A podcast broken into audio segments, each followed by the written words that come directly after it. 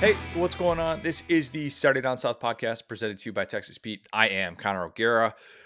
Will, um, I'm just going to say this. I think it's time that the SEC should start claiming Texas. What do we think? Mm-hmm. We on board with that? We're day one Texas fans, me and you. We've always been very bullish on where they could go. We've often said they're back, so I think this is great for us. Totally. I mean, the SEC is in such a position right now where if it just quietly claimed this as a non-conference mm-hmm. win, well, I guess you would have to claim it as a as a conference win. As a conference win, eh, right? I, I don't think anybody would necessarily push back. Um, obviously, we have a ton to get to today. We're going to recap just a really, really bad week two response for the SEC in a variety of ways.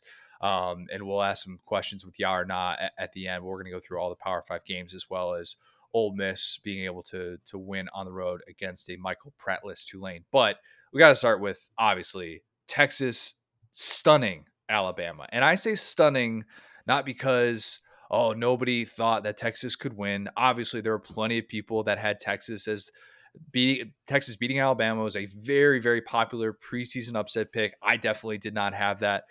Texas is not back, but holy crap.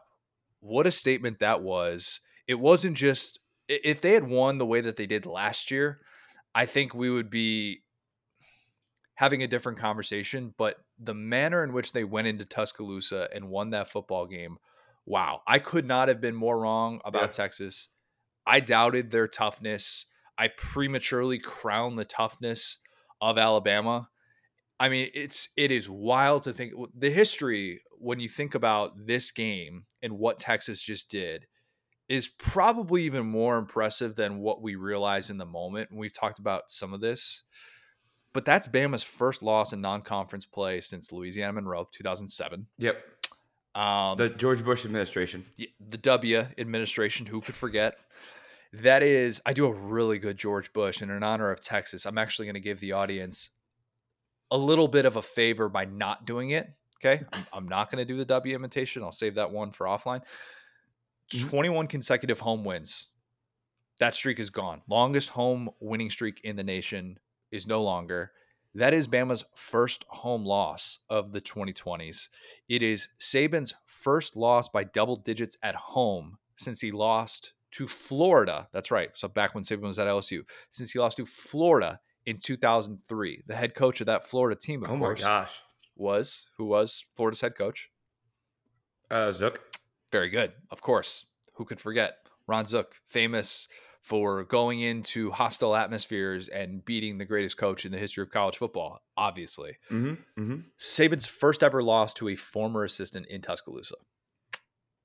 That's the part that I don't know that we're we're fully grasping because once upon a time it was if you're a former Saban assistant, you're going to find a way to overthink this.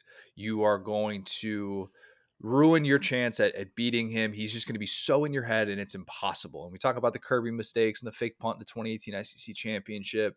We talk about all these little things that you can do a cover two bust in the national championship with Kirby or, you know, even Jimbo like last year with maybe overthinking it on the goal line with that play call that he had. And, and obviously Jimbo had already taken Saban down the year before, but once mm-hmm. upon a time, that former assistant on the opposing sideline was almost like the guys who golfed with Tiger on Sunday of a major. They would just crap mm-hmm. the bed and they'd find a way. And no longer is that the case. Sark totally outcoached Nick Saban in this game. Like every which way you can look at this. I felt like it was watching. Did you feel like you were watching the 2020 Bama offense, but with Texas uniforms? Because that's what that for me. Yeah. That's what it was. Yeah, no, I mean, I, I think that you're right, right on the money there. I think that the thing that was surprising about this game is the way that Texas out physical Alabama. I think that the offensive line for Alabama is still a question mark. It was all the things that we thought and were kind of sold over the offseason that Alabama had, you know, com- specifically wrapped up. You know, talking about making offensive linemen captains, talking about now we're going to play joyless murder ball. Nick Saban smiling at the press conference. Oh, we've found Jalen Milroe. Jalen Milroe has arrived all of those narratives got snapped back like a rubber band in one night. One night. That's it. That that that is truly all it took for eight months of is Alabama about to just open up the biggest revenge tour it ever has to oh man they they're just not on that level and the skepticism was Correct. Mm-hmm. I don't know how Bama possibly, possibly lets AD Mitchell get open like he does, but still that's happening. So I guess maybe Mhm. maybe it's a good thing that Bama's doing things that it was doing in 2021. Um, but he had, I mean, that guy you could stick him. I, I I tweeted like you could put him in the Super Bowl tomorrow, and that guy would find a way to have a touchdown for the winning team in the Super Bowl. That's just how clutch AD Mitchell is. He's that good. Mm-hmm. Quinn Ewers, though, we talked about this beforehand. The quarterbacks that have gone into Tuscaloosa and have won have been these cocky, confident dudes who just Mhm. don't really sense that fear. A, a Joe Burrow, a Cam Newton, a Johnny Manziel, even a Swag Kelly. I mean, even Swag. Mm-hmm. Quinn Ewers, this version of him, he came into his own in so many ways. For all the people that have said this guy is overrated, get Maalik Murphy in there, Archie's going to steal his job. That was like just so unbelievably composed and poised. Mm-hmm. Holly roasted on the broadcast. He really didn't let himself experience this emotional wave like until I think that that last touchdown past AD Mitchell. That was when he really kind of got fired up and it was holy crap, they're they're to do this. They're absolutely to do this. I just thought that he played a whale of a game. And I don't know that we can go as so far to say that he would have done this if he would have stayed in the game last year and not gotten hurt on the Dallas Turner play. Mm-hmm. But did it make you wonder a little bit? Because it definitely did for me. Yeah, I mean, and we talked about in the lead up of this about how we need to just cut it loose, and we got like LinkedIn Quinn today. I mean, there was no wild to this guy's game. He came in, started with a firm handshake. He was like, "Hello, nice to meet you," and just started like operating. It was not some like out of body experience for Quinn Ewers. And they said in the broadcast they had him as the number six quarterback in this upcoming draft class. Mel that, which did, I yeah. feels feels feels kind of low for what that guy has showed us in these big games. And I think we saw exactly what type of quarterback this guy was hyped to be as a recruit, what he could be at the next level. I mean, yeah, it wasn't it didn't feel like some like swag Kelly fluke. It was like his risks were calculated risk. He was hitting guys downfield in stride. It wasn't like, oh, let me just like throw the ball up and hope, you know, Mike Evans down there somewhere like Johnny Manziel did. It was like a every time he would set his feet and rip the ball down the field, it was like, oh, there's gonna be a guy standing wide open right there. Like it was such a confident showing. That moon ball to Xavier Worthy that he just dropped from the heavens into the end zone. Mhm. That was the throw that made me go, oh, yeah, there's a reason why I love this kid. And I probably shouldn't Mhm. have doubted him as much as I did because he was he was phenomenal. There was no denying who the better quarterback was on the field. And unlike Jalen Milroe, he did not make that costly mistake. Part of it, part of it, and we'll get to the Milroe part of this in a second. The offensive line was, as you mentioned, the trenches play. Texas dominated that, and they did such a better job of protecting Quinn Ewers than Alabama did Jalen Milroe. They had this on. I was watching. I was watching SEC final, and they had this number. Ewers was pressured on just eight dropbacks. 40 times he dropped Wow. back and only pressured eight times. He took zero sacks, not one. And Milroe pressured on, I think it was 19 of 39 dropbacks, and he took five sacks, which some of that's on Milroe, some of it's on the offensive line. The offensive line didn't do him any favors. It wasn't like he had all day Mhm. to be able to work through his progressions. Not that he was really working through his progressions to begin with, but Ewers was protected. Milroe was not. Mhm. Man, the Milroe thing was tough. It was tough. This was. I'm. I don't want to make a comp because a comp feels really lazy here, and I, I just want to kind of Mhm. keep it within the context of who he was last night. But this was the skepticism that you feared with Jalen Milroe coming into this season.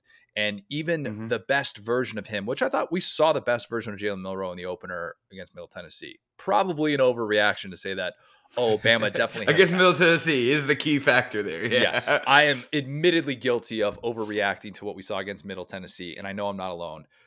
The two picks, though, were just so bad. Like some people are going to look at a box score. We're going to get to Conner Weigman a little bit later on, and I thought he was really good. And you could look at the box score, see the two picks, and you could look at it and be like, "Oh, see, like he did the same thing as Jalen Milroe." No, no, no, no, no. Watch the interceptions and Mm-mm. tell me that was the same sort of play, because the Milroe thing, locking in on a receiver, being so locked in with tunnel vision that you can't see a defender drifting into space who's just waiting on you to make that throw. Uh, the mental clock is just not there with him yet. In the pocket presence, it is still lacking. And despite the fact that sometimes, sometimes he can get out of those spots, and there is maybe no better quarterback in the country of getting out of a play with a ground ball snap, but he's he, it's crazy because he's so mobile, but I, he's not the guy you want with a porous offensive line. He's just not. Mm-hmm. I, he's just hanging out back there. Like that was my takeaway in watching him is like he doesn't feel like a dynamic enough athlete to out offset all these mistakes. And it's like he will feel pressure. He'll kind of move the pocket, but you don't feel like, oh, this is Lamar Jackson, this is Jalen Hurts, this is Jayden Daniels who can just make a play and like run for 50 yards and make you put make you pay. It's like he's sitting there just hanging out with the ball. And you're like, what are you gonna do, buddy? Are you gonna make this other guy miss? Are you gonna hit a guy downfield? What's your move here? And it turns out to like hit a guy in the ankles or he gets a five yard scramble on a play that one of those guys would have made 30. And you're just kind of watching him like, uh-huh. Like let's see it. Let's see this athleticism or something. And it just we're just waiting all night. I don't really think he makes many off platform throws.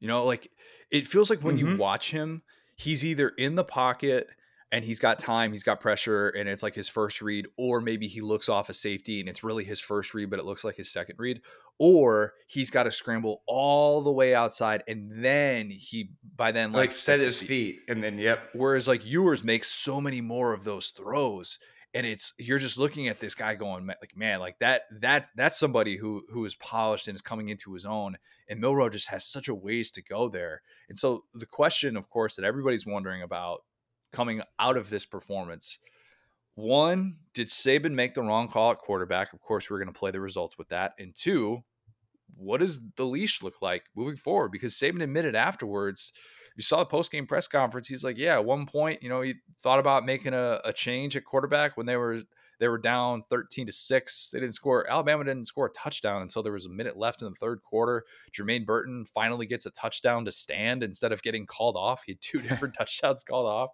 And mm-hmm. man, it was like that. But then that drive kept him in the game. And who knows? Maybe if they don't have that drive, we see a Tyler Buchner come into the game because it looks like Tyler Buchner was QB2 last week.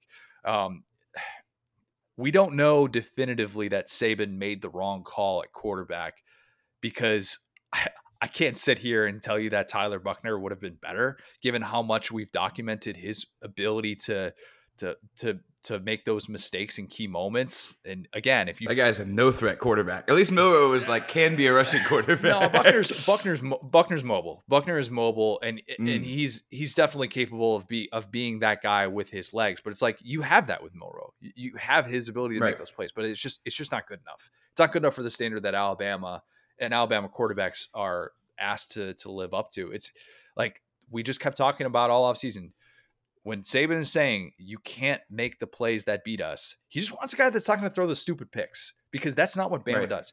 I went back and found this because I was like, it feels so rare that Bama has a game where a starting quarterback throws multiple interceptions, right?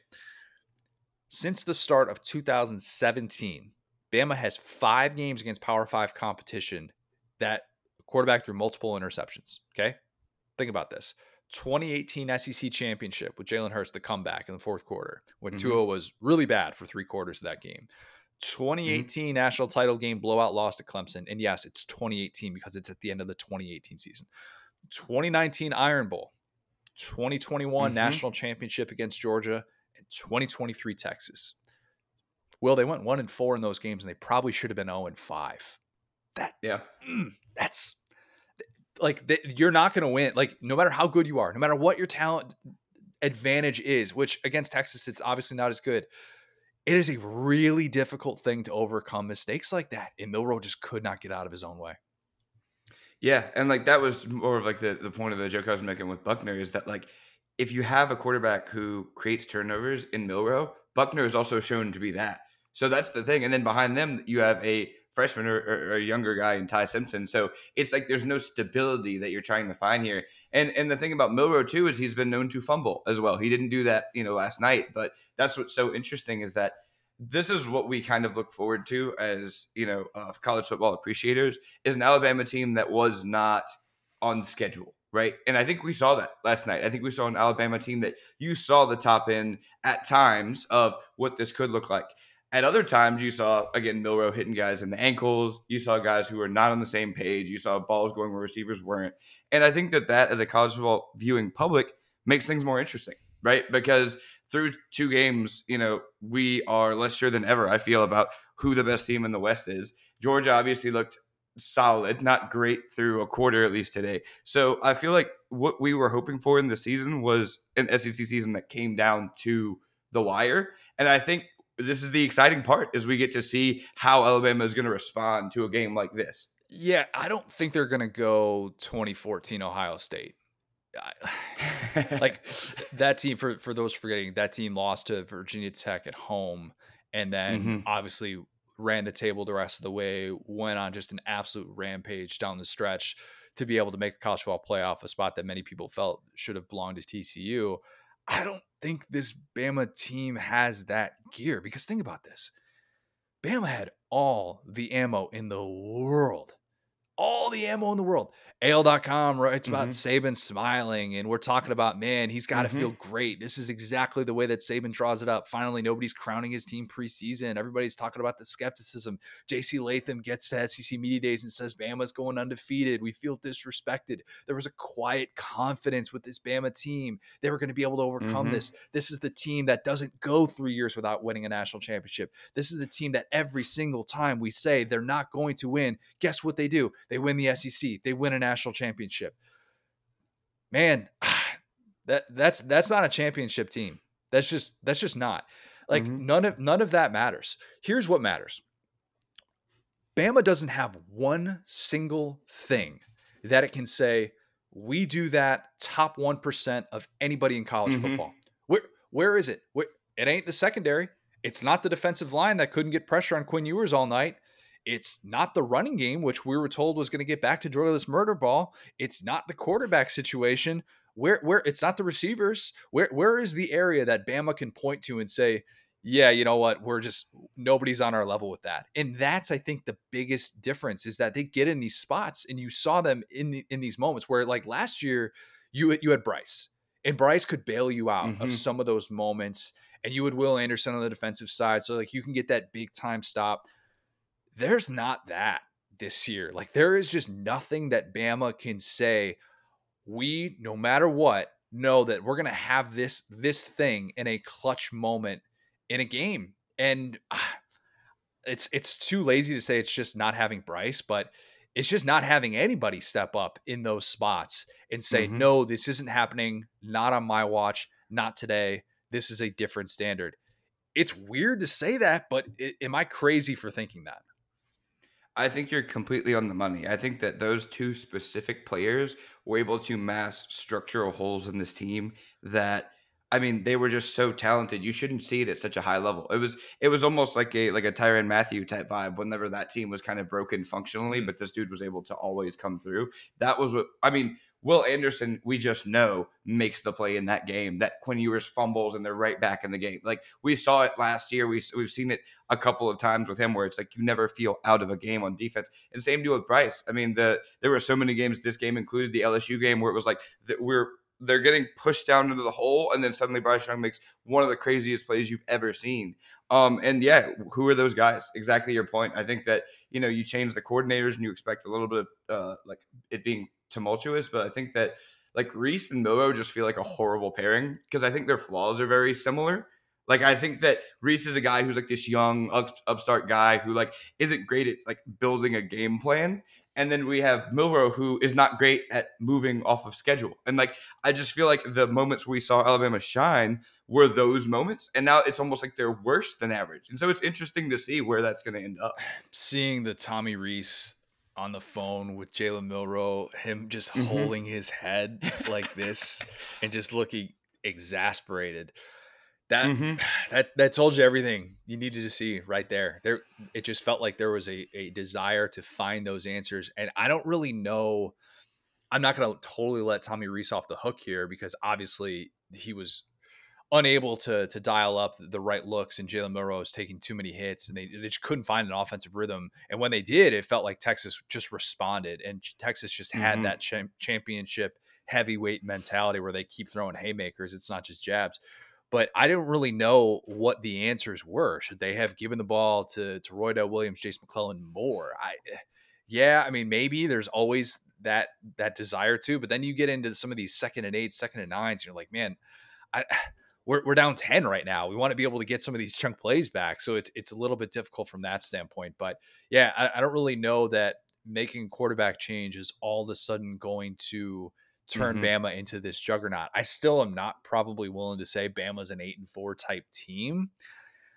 But oh, that felt that that felt like a team that's got some some growing pains ahead still and did not feel like a team that's totally out of the woods. And the, the biggest thing that we kept talking about the last two years, probably with Bama and how atypical it was, the, the most unsaban like thing of Bama the last two years and all these close games that they played in was the lack of discipline, being bottom 20 mm-hmm, in the, mm-hmm, the country. Penalties. Yep. And in this game, it's the same thing. It's, mm-hmm. it's you're like, what is it? Just he gets Saban against Sark. This team just can't get out of its own way.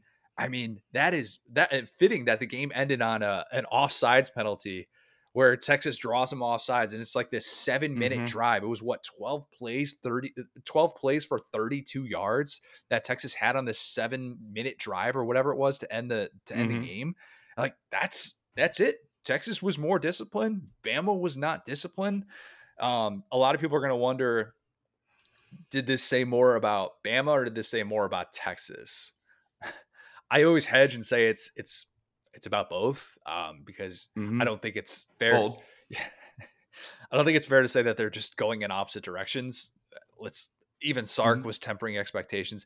And remember, remember, despite what every single debate show is going to tell you, despite what you know the podcast who are going to say that Texas is back because they're not smart enough to come with any sort of nuanced take because they just want to be able to put out a clip for 45 seconds. But remember, folks, Texas isn't back until it gets to a national championship.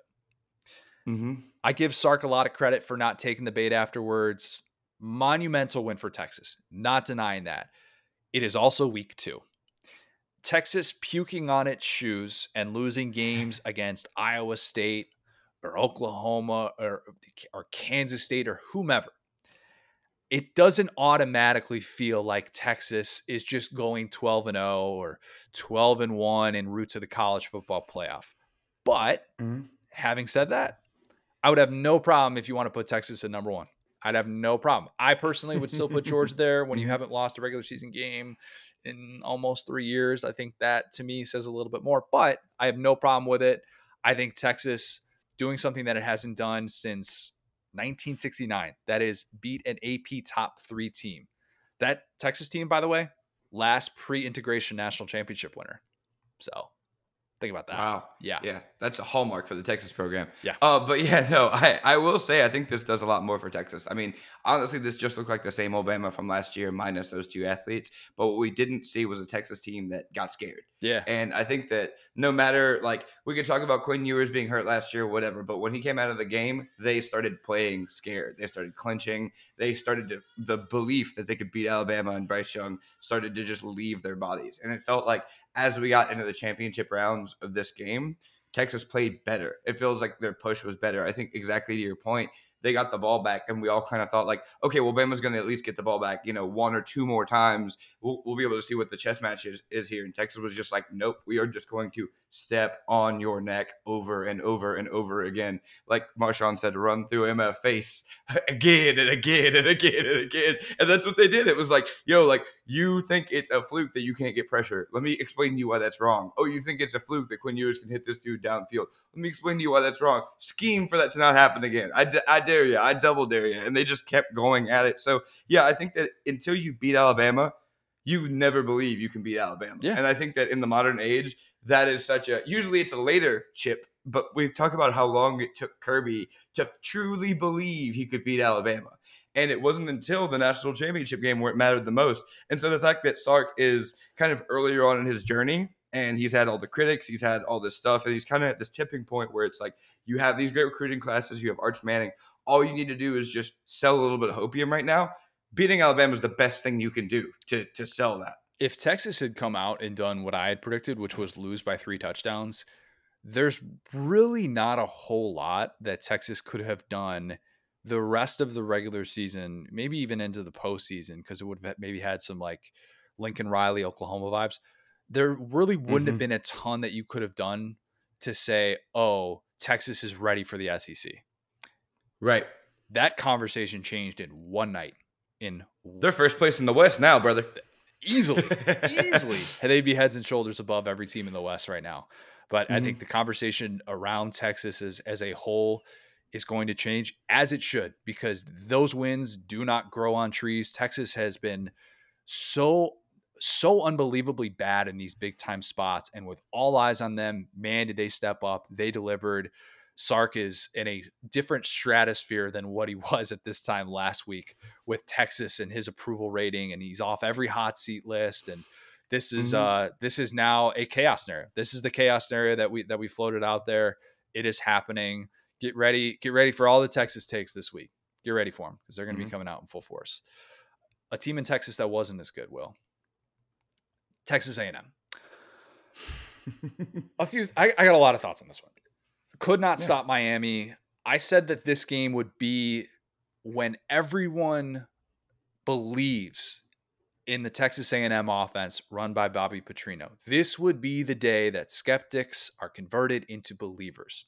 And instead, it turned into the game that everyone became Miami offense believers, Tyler Van Dyke mm-hmm. believers, mm-hmm. rising mm-hmm. from the dead. This bounce back season that many hoped Tyler Van Dyke would have. He looks like he's well on the way uh, on his way to having it. And Miami's offense looked really, really good. That was the headline. Obviously, like they torched that A and M secondary who was so unbelievably bad. You had guys running into each other. You had guys looking at the sideline not getting the play in and getting burned over the top, coverage bust. Like it was mm-hmm. terrible from that from that standpoint. And the A&M secondary had the worst week of anybody on a big stage. There's no doubt about that. And for a, a group that was number one in the country last year against the pass, think about that. Number one in the country against the pass. They look like they have major issues in a post Jalen Jones, Antonio Johnson world.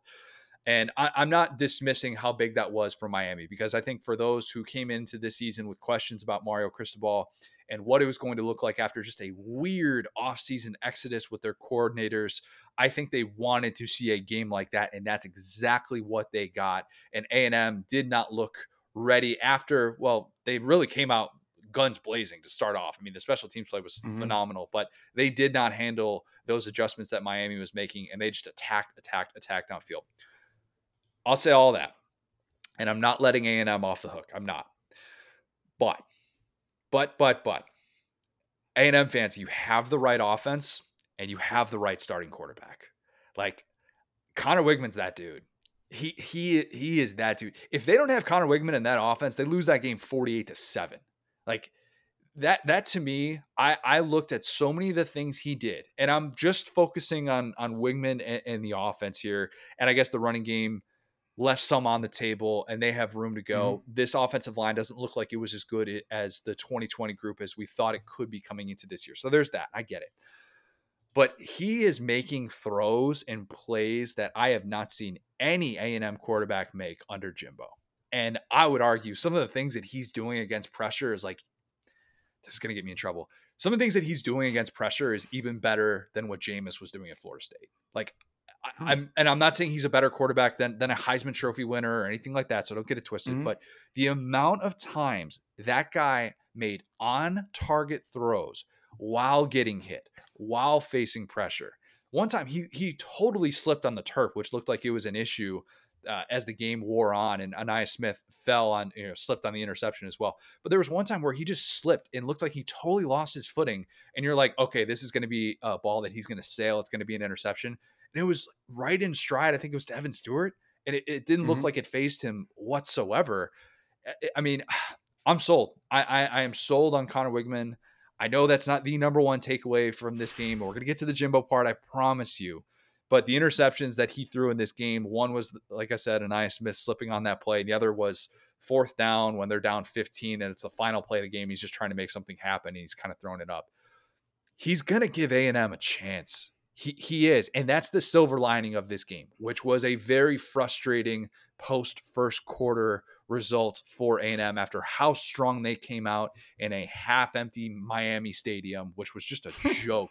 Buy one get one tickets. What a what a disaster that is. Don't give me this crap about college football just feels better when Miami's back. You know who doesn't give a crap? Miami. Okay. Miami fans. What? So college football has just sucked for the last 20 years? Is that what we're saying? College football has just been terrible throughout this entire time, and it's only good when Miami is there and they can get half of their stadium to show up for that game. Get out of here. I'm so sick mm. of hearing that narrative. College football has been great without Miami being relevant. Great for Miami to have those moments. Happy for those diehard fans. Happy for Tyler Van Dyke, all that he's been through. But get out of here. That take is so freaking lazy. We need to move on from it all six of their fans were just stoked about this. this they put cheerleaders in the stands so that they make them look more full. Will what? Yeah. Oh, it just bothers me. I, I feel I feel like I have a related point, and not to like jump on that, but I just I feel like Miami is not a um Miami's not a game for like moral victories. Like I feel like they should have just punched this Miami team in the mouth. I think that if you look at how they scored their first two touchdowns, three plays, 15 yards off of like block punt. It was all special yeah. teams. Yep. It was all special teams. It was like bad punt and then their their second touchdown, two plays, nine yards. It was the same thing, special teams. So like it was, it was like the one got blocked and the one was it was like both ends of special teams basically ended up with Texas A&M being able to just chip shot in touchdowns. So yeah, I would almost argue this should have been worse than it was because the lead that A&M had never really felt real. Uh, and this is a Miami team that I, we they've been just the model of inconsistency and how do we lose this game. So I was shocked by this one. I'm going to be honest. Like I didn't really like have a big takeaway that like A&M did anything super well. I think that Miami. I don't even think they were. It was some like arrival party. I've always loved TVD. You know, I had him like Heisman odds last year, but they just appeared to not get out of their way. And it's like on A&M's end, yeah, this defense is like a problem. Like we don't. Huge. This Miami team probably would finish in the middle of the West. I feel like I didn't see some coming out party from Miami. I was just like oh, A&M's they got problems, dog. They got problems on the back end when they can't get pressure with their defensive line, and their defensive line is good. I mean, Diggs and, and Jackson, mm-hmm. like they, they those guys make plays up front, but like when they don't get pressure, a veteran quarterback like that is going to pick them apart. They just they would attack yeah. a true freshman corner. DJ Durkin's job security. I don't know that he's I don't know that he's running it back this year, but I found myself saying, "Man, I wish I could have seen the the Conner Weigman, Bobby Petrino offense with the Mike Elko defense. Let I give me give me that pairing. That that would have been fun yeah. to see because instead, like A and M might not be they maybe they'll get back to eight and four. I don't really know. Maybe it's a little bit too early to to make that decision, but it feels like they have a better ceiling certainly offensively. And I was wondering about this mm-hmm. as I watched this game. And I know I sound like I'm the most pro Weigman guy. I mean, if if I'm the most pro Weigman guy, besides maybe Billy Liucci. I'll take it. That's fine. Whatever. How many quarterbacks in the SEC would I want over Conner Weigman right now? I think just KJ. I think just KJ. Like, and, and hmm. I don't think that he has some of the bad habits that a Spencer Rattler has. I think you look at the starts that Devin Leary, Carson Beck, Joe Milton have gotten off to, and none of them have even met expectations in terms of getting into a rhythm and just picking apart defenses. And Weigman has looked it, man. He really, really has. And I know people are just going to look at the box score. They're just going to want to pile on Jimbo and say, hey, what's that buyout again? Everybody's floating around the $76.8 million. I totally get all of it. And I, and I say this, even though I still like Jayden Daniels. He had a great day against an FCS opponent, against an HBCU. Congratulations, Jayden Daniels. I've never been the biggest Jayden guy. I try to think about the idea of Jayden setting his feet and squaring his shoulders and making some of the throws that Weigman can make.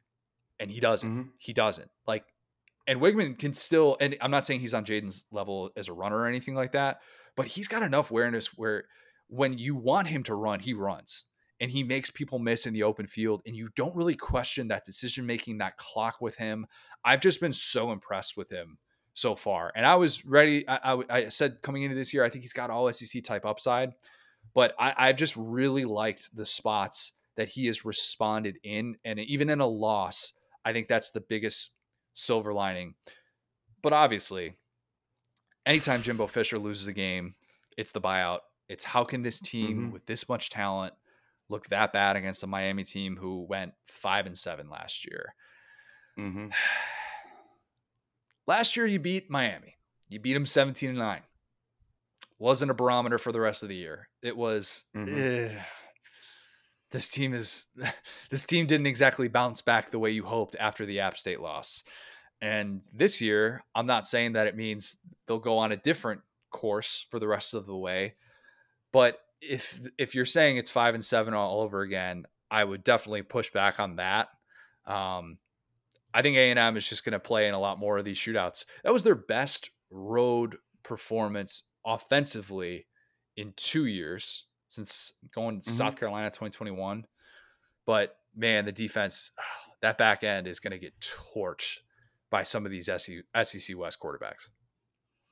Yeah, no, I, I'm I'm right there with you. I think this is about to be kind of a hilarious situation. I mean, who do you think is madder, Jimbo or the Bama fans that wanted Tyler Van Dyke on Alabama? Because that guy is electric. Like, I don't want to sell short how well Tyler Van Dyke played, but man, yeah, I I just I I worry about the defense and I worry about. I mean, like we neither of us really think DJ Durkin is some great coordinator, great enough to excuse, you know, kind of his past and everything. And you look at it and it's just like, you know, I think you're right. And in this way, I think the Bobby Petrino part of it at least gave them a chance here. I think their offense definitely outplayed their defense. Yeah, but I think they just it feels like they never had a chance after they got up early because, like I said, it was just no scoring.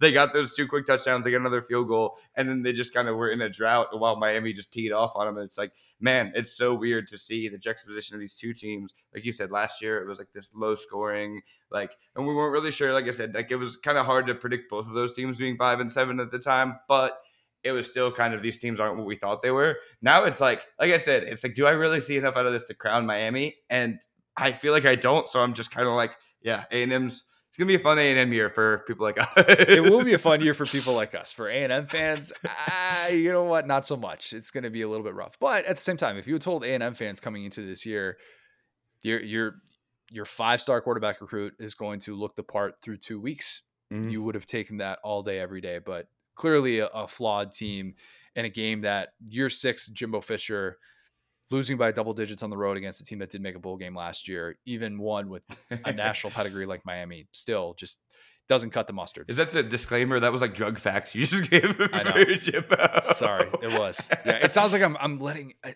I really feel like I'm letting A and M off the hook by talking about how much I love Weigman, but man, just just watch the guy. Watch the guy. If you if you did not see, I know. I I watched them lose to Miami. I think it could be both funny and I could be happy that they at least aren't scoring 10 points and losses to teams like this. Yeah, look, losing to Miami, like, okay, so he had to score 49 points to be able to beat him. I know, I know. Just losing to Miami is a punchline. That's yeah. all I'm trying to acknowledge. You're right. Like I said, they had, they they played decently well on offense. They ended up 10 points. However, they did still lose to Miami. This is true. Team that avoided embarrassments, Ole Miss, survived that mm-hmm. game against Tulane I'm still pronouncing Tulane like a Yankee. I realize that. I, w- I had a long back and forth with Hester about this, about the pronunciation of it. Tulane, Tulane. I just mm-hmm. don't sound natural saying it. So I apologize for that. Do you want me? Let's play a little game, Will. Okay. Do you want me to offer up the inspiring spin for Ole Miss or the depressing spin for Ole Miss? Let's start off inspirational on this fine this fine morning. Okay. You know? Okay. Um Ole Miss was totally bottled up in the ground game, I thought. Quinshon Judkins mm-hmm. had a really, really tough go. It was tough sledding against that Tulane front. They were doing a lot of things to make sure that he wasn't going to be the guy to beat them. And they really turned it over to Jaxson Dart. And what did Jaxson Dart do? He beat them. He balled. He yeah. Jaxson Dart played played well. I I thought he had the best play of his career.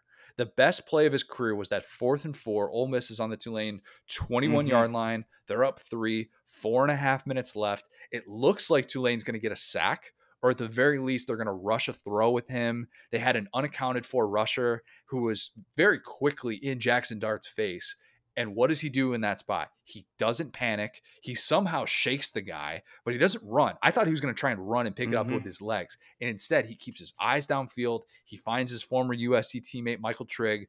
Boom, seven points, just like that. I, I love that play. That is the exact type of stuff that has prevented me from being a Jaxson Dart guy. I was totally ready mm-hmm. to watch Ole Miss not win this game and pull up the splits of him against teams versus a win teams with a winning record versus teams that don't have a winning record. They are very drastic. And this Tulane team, really good. We'll get to the depressing part of it in a second. But Lane trusted him in that spot, and he could not have made a better play. If Dart is going to make late game decisions like that, Ole Miss is going to be fine in the West. That that to me, like if you're going to play like that in winning time, and I realize it's on the 21 yard line, so it's not quite the red zone. But if you're going to play like that in in in those tight areas, to me, you're taking that next step. You're doing what I was skeptical of coming into this season. If Pete Golding is going to make second half adjustments like that, Ole Miss will be just fine in the West. Okay, no touchdowns allowed in the second half. That doesn't happen to Ole Miss. That's not the way mm-hmm. that we watch this team play football. They were down 17 mm-hmm. to 7 and they scored 30 of the final 33 points. That's good. The final score didn't really indicate how close it was because they had the scoop and score yeah. at the end, but that's that's a team that just won a New Year's Six Bowl. And I kept waiting for Ole Miss to splinter. And without Quinshon Judkins really being able to get going, it wasn't like he was wearing down that defense. I thought they did some great things down the stretch. They closed much better than they did at any point last year, mm-hmm. and and I like that. So that's the inspiring spin zone. Is that did, did that make you feel better about Ole Miss?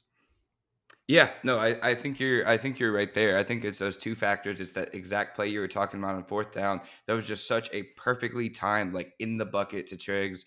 Uh, and then yeah, it's the 56 yard field goal as well, right? Because that when they walked out and like said the distance, we were just kind of oh, like, yeah. oh, and and like the way as much as like I give Lane like crap about the way like his presence and everything, the way he managed the end of this game was so like BDE, like we're we're better than this team, and I love that. And that's like what Lane kind of robbed us of last year with the whole like contract dispute and everything.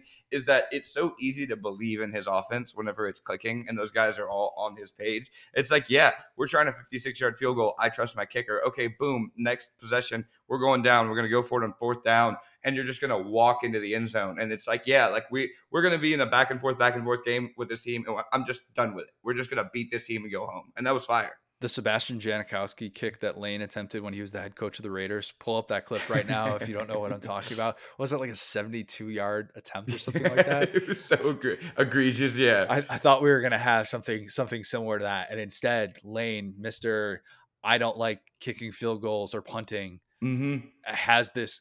That was a huge field goal, huge field goal in that spot, and that that felt like a, a big big play in that game.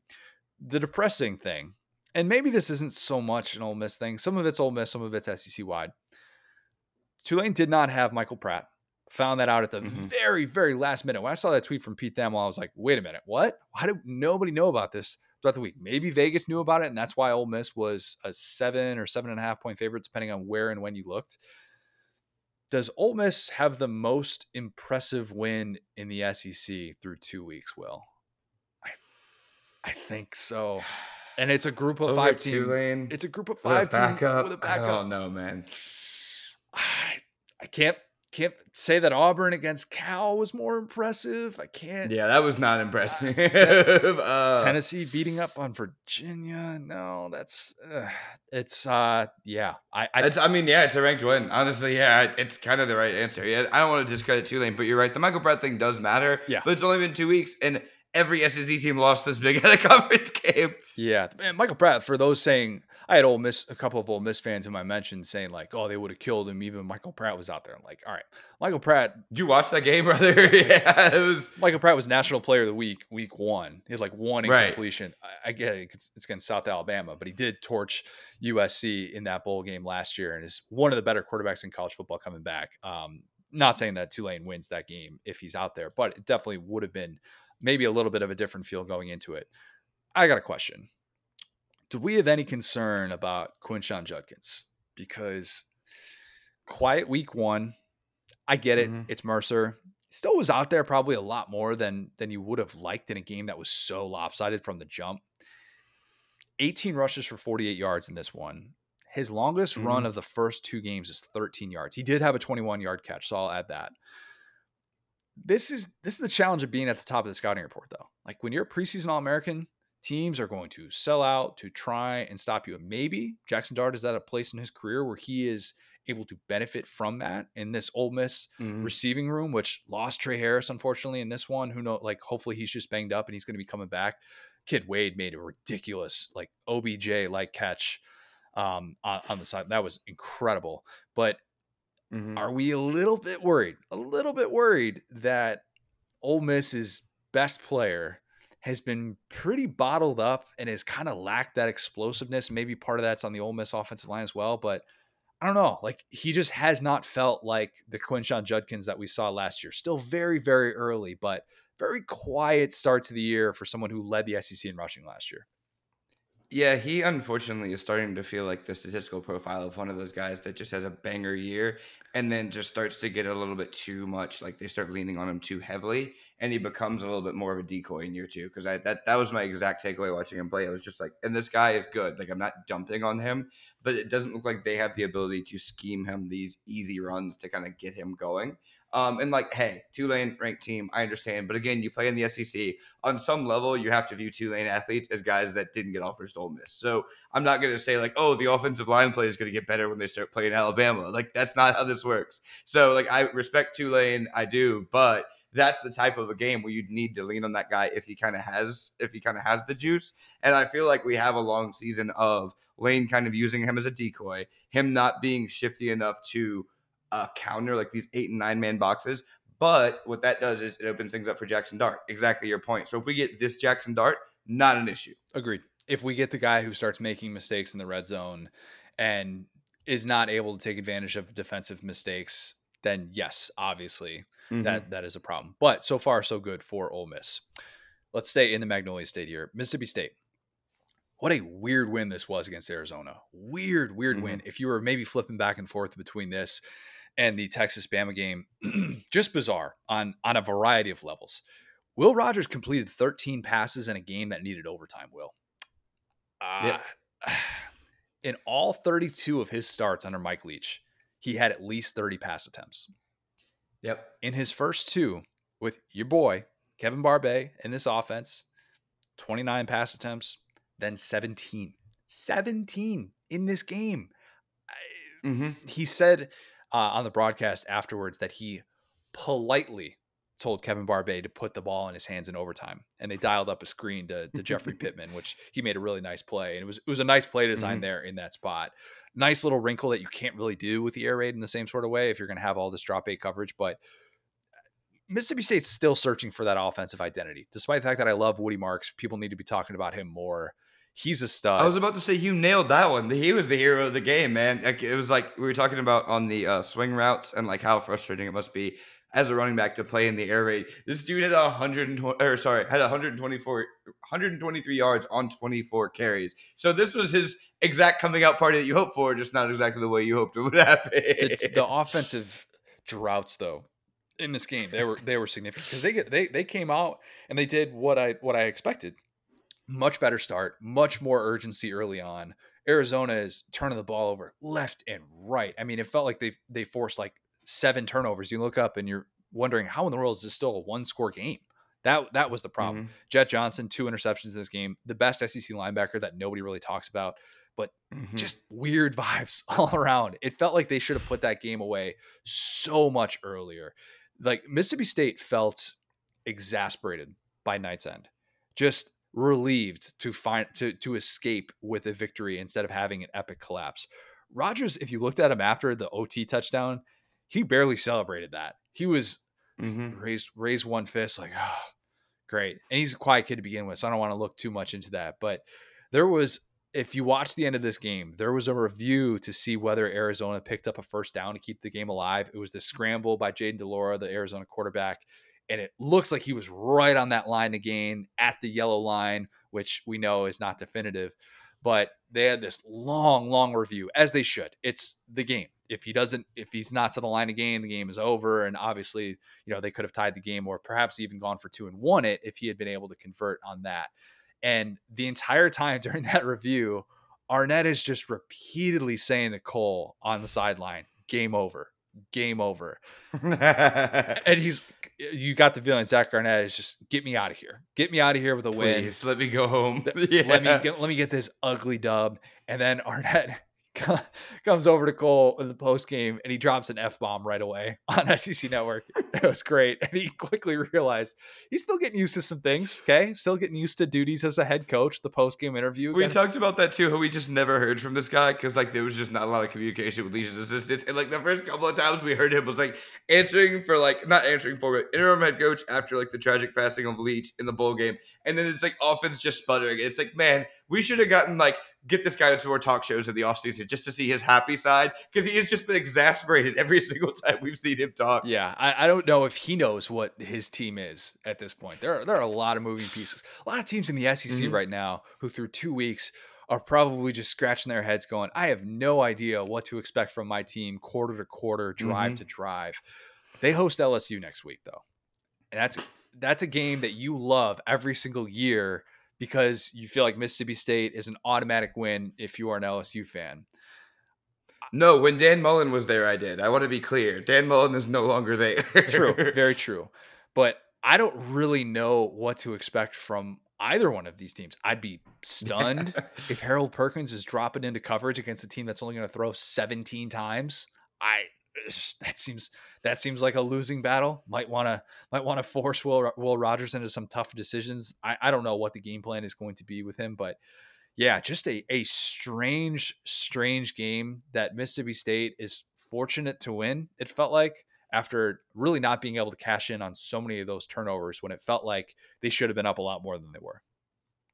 Yeah, no, it's it's it's funny because like you're going from this wide open style to this more kind of measured style, and everything just feels tight so far. Like, yeah, you could argue that Rogers was efficient, but he didn't get enough chances, and so that's kind of like what you're trying to balance with like finding a middle ground between two very different, very kind of strange offensive philosophies. So yeah, I think LSU Mississippi State is going to be chaos as always because neither of these teams knows what they're good at right now. Yeah. What are what are your strengths? What what are you going to fall back on? Um, mm-hmm. if if we see a little bit more Mike Wright, Mississippi State backup, former Vandy quarterback, would not surprise me given what the direction of this mm-hmm. offense feels like it is going in.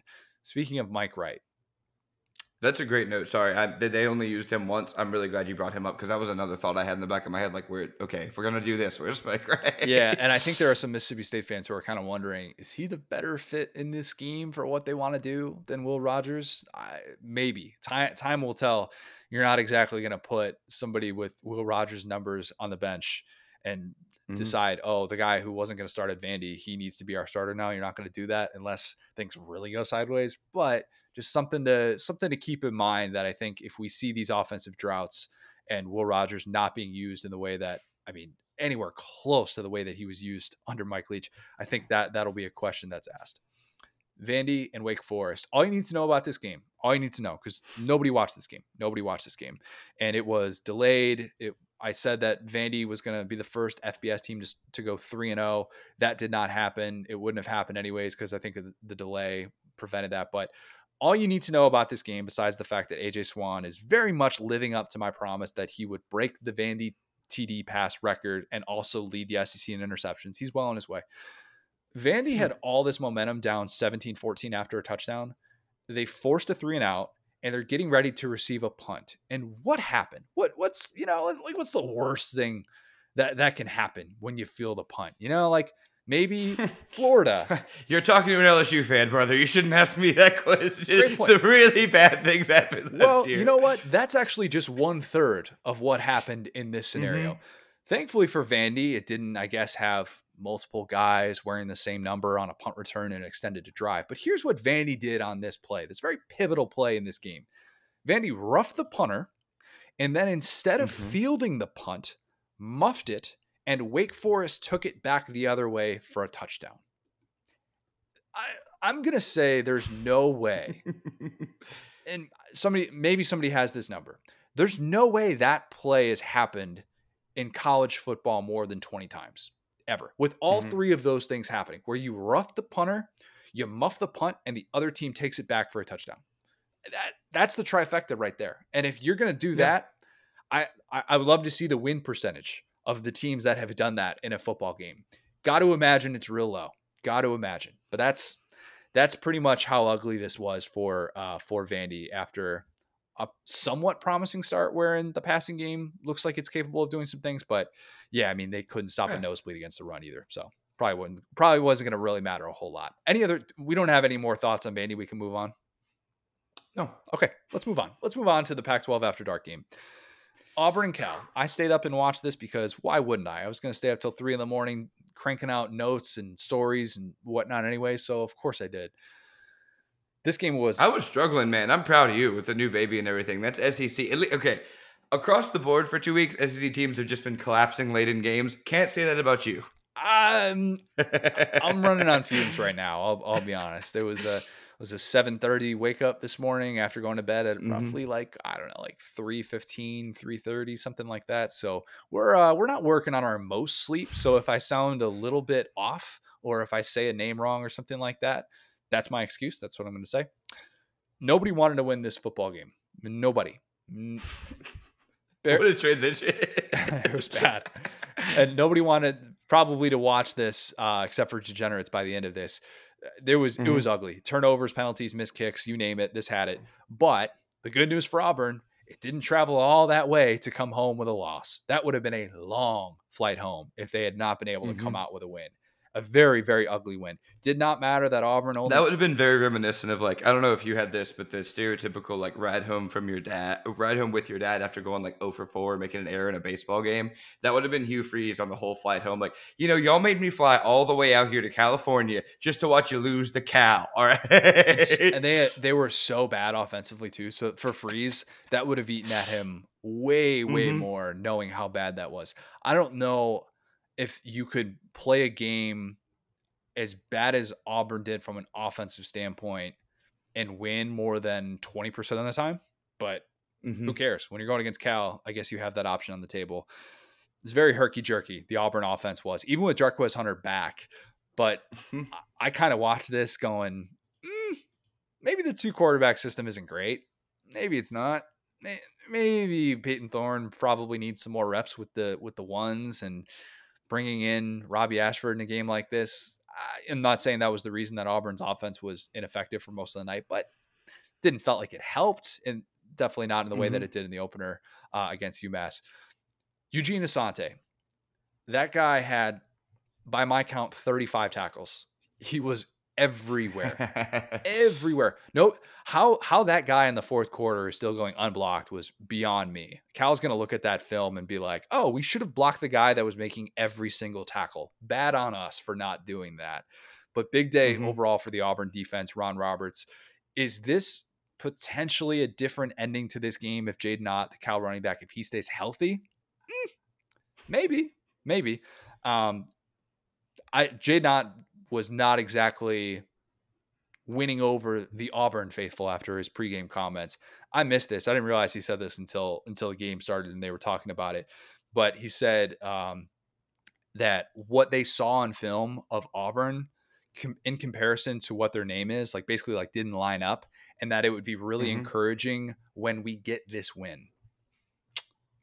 Hmm. I'm I'm pro player confidence. I'm not going to totally crap on someone for saying something in a press conference that moves the needle because we often search for that and we often rip the coach speak and stuff like that. But eh, Cal, I don't know. Trying to make your first bowl game in four years. I don't know if you're the person that should be coming out and saying that. Maybe they just feel a little bit scorned. Cal does us against the world. Their own conference didn't mm-hmm. even want them. Nobody, no other conference. I mean, it's the ACC, but still, you get what I'm saying it's mm-hmm. a, an odd move in that situation, I, I thought, and probably something that he wanted to have back after his offense was even less effective. Listen, if you are going to have the nerve to say, "Oh, Auburn is what we thought they were," and then you watch them come to your house, make you inexplicitly with their Auburn magic miss three bunny field goals, and then after not moving the ball whatsoever, find a way to score 14 points, which is just enough to beat you and get a W, that's the most Auburn win of all time. Honestly, saying this team doesn't look like Auburn Hugh, Hugh Freeze ca- recaptured Auburn Magic in one night because that is the least sensible win I've seen Auburn have since prime Gus years. All right. Yeah, this was uh, Kevin Steele defensive fueled type Auburn defenses. I mean, like yeah, exactly rock fight, just absolute rock fight. It's, I still don't get why the over under was 54 and a half for this game. Yeah. It's like what what have we seen from from these offenses that that inspires that much confidence? They didn't even get halfway there uh, in, in this game. But given what You get like a declining multiplier or divider. It's like past bedtime Hugh Freeze, where it's like, hey, noon, he's ready, he's got his coffee, he's Ted Lasso. Past that like 11 p.m. window, doesn't have the juice. and especially that far away from home. Yeah, very Yep. very much out of his element. I I don't think Hugh Freeze is going to be booking a return trip to Berkeley anytime soon. Can't say that's going to make his vacation agenda.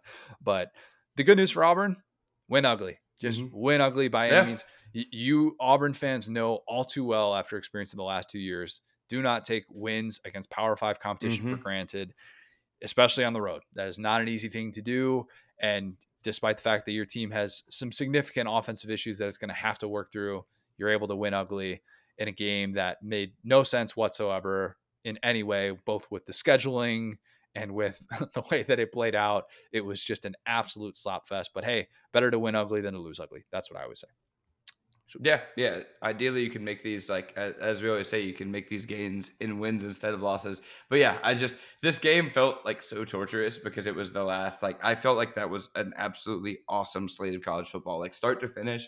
It was great, and then I was like fully like trying, just praying for Auburn to put this game away so I could go to sleep. That's why I'm so shocked that you made it like so readily through that game because I was like so burned out, and I was just like guys, you're so much better than Cal. Like, please score this extra touchdown. And they just wouldn't do it for like a quarter and a half. It was just sitting there. Got through halftime. I was just like, I know you're going to win this game. You're Auburn. This is like how this works. Just do it right now, please. If you had told me after the day of watching football that I had of trying to keep track of 14 games, which I always say non conference mm-hmm. play is nearly impossible to keep track of, of everything that goes on, but trying to watch as much as possible and having this game be the last game of the day.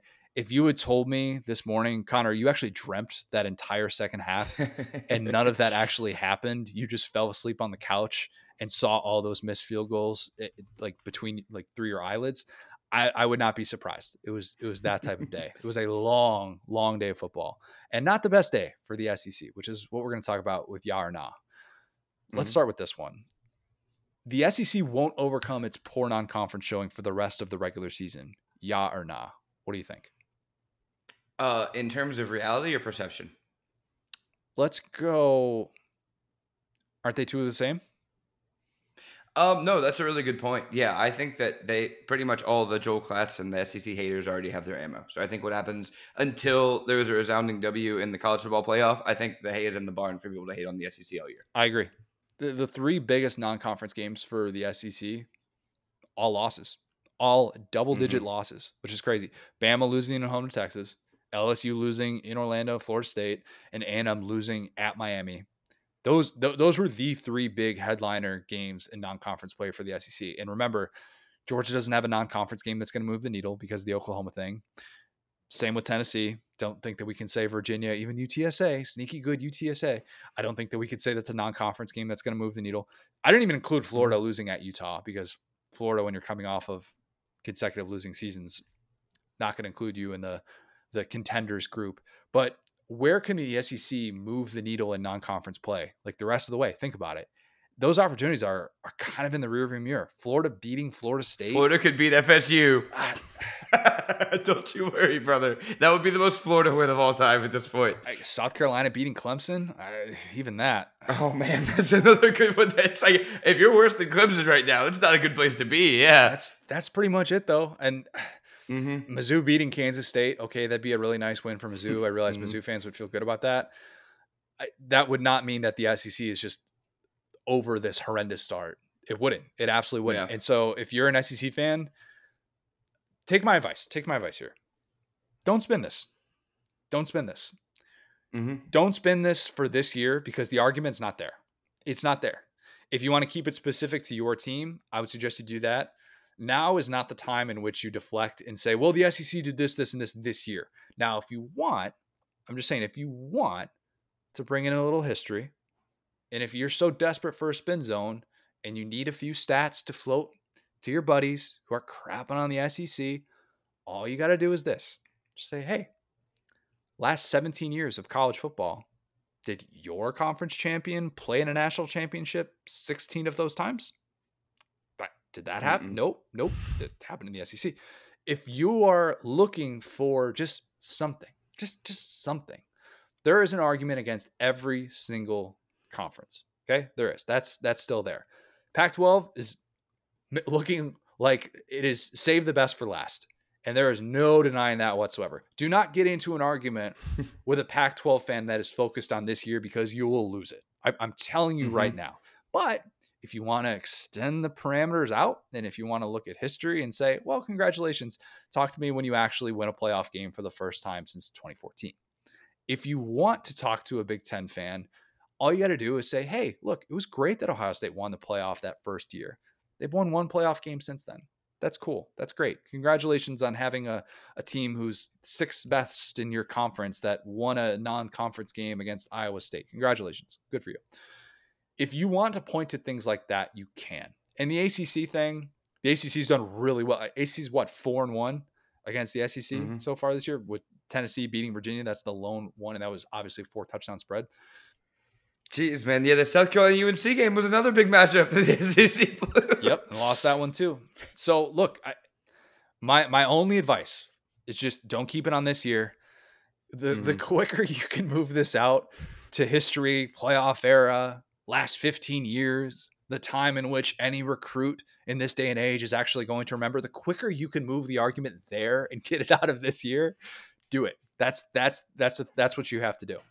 So the other yar na that I have, and this is this is related to that, so so I want to just go right into it. Yeah. No SEC team has performed above expectations. I think yeah. I well, this feels 2016-ish. Okay. That year, Bama was the SEC's lone elite team. That's it. I'm gonna bring up a sore memory for you. LSU dropped the opener to Wisconsin at Lambeau. Mm-hmm. Georgia was in year one with Kirby in a mansion in Wisconsin. Who could forget? A&M had lost all the the Manziel momentum. Auburn mm-hmm. still trying to recover from the embarrassment that was 2015 with Jeremy Johnson. Tennessee was preseason top 10 coming into 2016. And then the Thursday night game against App State, where they had to win in overtime, and they're winning these games barely, and they're dropping in the rankings. You're like, yeah, we probably got ahead of our skis with Butch Jones led Tennessee every SEC team besides Bama that year had at least four losses. Are we heading for that type of year? There is a chance that we will look up in January and we will say every SEC team outside of Georgia finishes outside of the top 10. That mm-hmm. is on the table. And if you're putting another team in the top 10 right now, like even Tennessee, after the very, very slow start that they got off to in a favorable matchup against Austin Peay, wherein people are finally coming back to earth with some of their Joe Milton expectations. I think even Tennessee fans are like, mm, this doesn't really feel like we hope. Now, if you go and win in Gainesville for the first time in 20 years, and if you blow them out, I think Tennessee fans will feel a different kind of bravado. But I think it's fair to wonder if this is very 2016 ish and if it's Georgia or mm-hmm. bust for the SEC. I, I, I think that the odds of getting two SEC teams in the college football playoff is slim to none at this point. Yeah, I think I, I think that's a fascinating point for a couple of reasons. Number one, when we give Georgia crap for having an easy schedule, it's because it's like help me. like it's like it's your moment right now. We need you to go play Michigan or someone at a, at a uh, kickoff classic, skunk them into the ground the way that Bama used to do with USC, and then we all pretend like that's us. That's how this whole thing is supposed to work. I know you guys are kind of new to this whole thing. What you're supposed to do is skunk a really good team. We all lose, and ride your coattails. So let's just run that up the chat the, the chain. We'll get there. Second, um, yeah, I think that Ole Miss I think has played a little bit better than we thought. Jaxson Dart for sure has played a little bit Jack better than we thought. Judkins is worse, but Jack uh, but Dart being better makes that overall better. Um, and I just want to give a third little piece of uh, copium here. If you're an A&M fan, you're thinking, hey, you know, my guy's not better than Tyler Van Dyke. If you're an LSU fan, you're thinking, hey, my guy's not better than Jordan Travis. You can go South Carolina, hey, not better than Drake Maye all your guys can be better than Jalen Milroe for a day. Just remember that. it wasn't all bad with Jalen Milroe. Like it was. I said for a day. For a day. For a day. For a day. Yes. The mistakes were were just so unbelievably bad. That that's mm-hmm. that, that's the stuff that you just cannot do on that stage, obviously. But I, I think that if you're if you're trying to figure out, man, how quickly eight months of off-season buildup for specific teams, how quickly mm-hmm. that has gone out the window. Man, I like even Georgia fans. Another it was another slow start. It was another slow start and a yep. really favorable matchup against Ball State. And you're I was texting with with Aaron uh, with Aaron Murray about this, and you're just like, man, like what why like why why are they not taking any chances downfield? Why they got to throw mm-hmm. Dillon Bell in there? I realize he was a high school running back. He looks pretty good playing running back, but like is Georgia, you know, maybe a little bit uh, in a little bit of a of a transition offensively. I think it's fair to say that. And you're just kind of wondering, all right, mm-hmm. like we we set expectations so high for them, so it's obviously really difficult to live up to that. But still, you're getting so many of these teams in the SEC, man you're looking up in the middle of the second quarter and you're like, why are they clinging to a one touchdown lead against an FCS team? How many fan mm-hmm. bases have experienced that so far in the first two weeks? It feels like everybody. It feels like so many teams are like looking around going, okay, okay, when, when are we going to score four consecutive touchdowns? Kentucky in that game yesterday. Mm-hmm. Why the hell mm-hmm. is Devin Leary throwing 25 passes in the first half against an FCS team? And I can say that because I am maybe Liam Coen. But I'm like wondering some of these, watching some of these teams where Tennessee's had the number one offense in college football last year, and they're clinging to 13 to six lead going into the second half. Like what, what exactly are mm-hmm. we seeing? And is it just as simple as saying, well, teams are keeping it basic? They don't want to bust out everything before no. SC play. No, I don't think it's as simple as that. I think there are certain situations where maybe the game plan's more vanilla, but no, I think there there are fan bases who have understandable concerns. It doesn't mean the sky is falling, but yeah, um, I, I, I, I think outside of Ole Miss, you'd be hard pressed to find any fan base that feels like their team has played above expectations. Maybe not even Auburn because the offense hasn't looked really good yet. Yeah, UMass looked good, but who doesn't look good against Don Brown's defense? A&M. But besides them, Auburn fans were just hoping they would be asleep last night. They were not trying to watch that game. that would have been expectations. Would be uh, uh, candle, sleep cap, night shirt, midnight. I don't think Auburn fans are rocking the night shirt. I don't think that's yeah. No, no, they're not doing that. All right, last one. The West will be won by someone who isn't Bama or LSU, yeah or nah? I think it's still Bama or LSU. I, everybody else has just looked so bad except for Ole Miss. But I, will I'll see it when I I'll believe when I see it. Is Ole Miss about to make its first SEC championship? Mm. That's the question you're asking. No. I'm just still not. I mean, I think you got to have both. I think you got to have Judkins and Dart going because for LSU, it's like we'd rather Dart be against Harold Perkins. We saw how that went. Yeah. Do we really think that Pete Golding is going to be representing an SEC team in the SEC championship as a defensive coordinator? Oh, wait, he did that a bunch with Bama, but not with Ole Miss. I don't think that that's mm-hmm. necessarily mm-hmm. going to happen. But yeah, the West looks wide open, wide open. I will do my best to not say it's the wild, wild West as hard as it is for me to not say that, I will try and avoid that at all costs. I'm just getting it out of my system now. But mm-hmm. the West should be the West should be fun. The West should be really really fun. I am looking forward to getting into conference play, but I think the hay is kind of in the barn. I think if there is if there's an argument with the SEC to be considered the premier conference in college football, it's going to have to wait until the college football playoff and winning like mm-hmm. 3 New Year Six bowls or something like that and having the national champ. That's the only way that this that this narrative is is probably going to change, at least for this specific year. Yeah, and like I'll, I'll say this too. It's like I, I've thought about this a couple of times yesterday. It's uh it's so funny that like in the SEC, you so quickly move on to like the next thing. And I was literally thinking that about Dave Aranda, watching them blow that game uh, against Utah. I was just like, Dave Aranda, you are a Zillow premium member. Like you, wherever, hey, A and M, you have a bad DC. I'll tell you who will be free next year, Dave Aranda. So like that's the funny thing is like you know these guys make these multi-million dollar moves like that, and you so quickly can kind of see it go sideways. I'm not to write like the epitaph for any of these guys, but yeah, it's just funny how in the SEC it's like we can already build such a, an opinion opinion when you have so, so many convincing losses. But at the same time, yeah, it's like within the conference, we're not even sure Georgia's great because they've played nobody, right? And so now it's like each of these are like, okay, let's just say Georgia starts that slow against Tennessee. Being down two touchdowns if Tennessee is like rocking at home, I think could be a problem. So it's like I, I think this season just gets more and more interesting because as SEC fans, we've kind of seen the end of the movie, which is that one of these teams figures it out. We just don't know which one it is. It's exactly right. One of these teams will figure it out. It's probably going to be Georgia, if we're yeah. if we're being honest. Yeah. I'm, oh yeah, it's probably going to be Georgia. Yeah, I'm, not, I'm, not, getting off that take just yet. Yeah, the it was a bad week though. It was a bad week for the mm-hmm. SEC. One of the worst regular season weeks I can remember doing this job.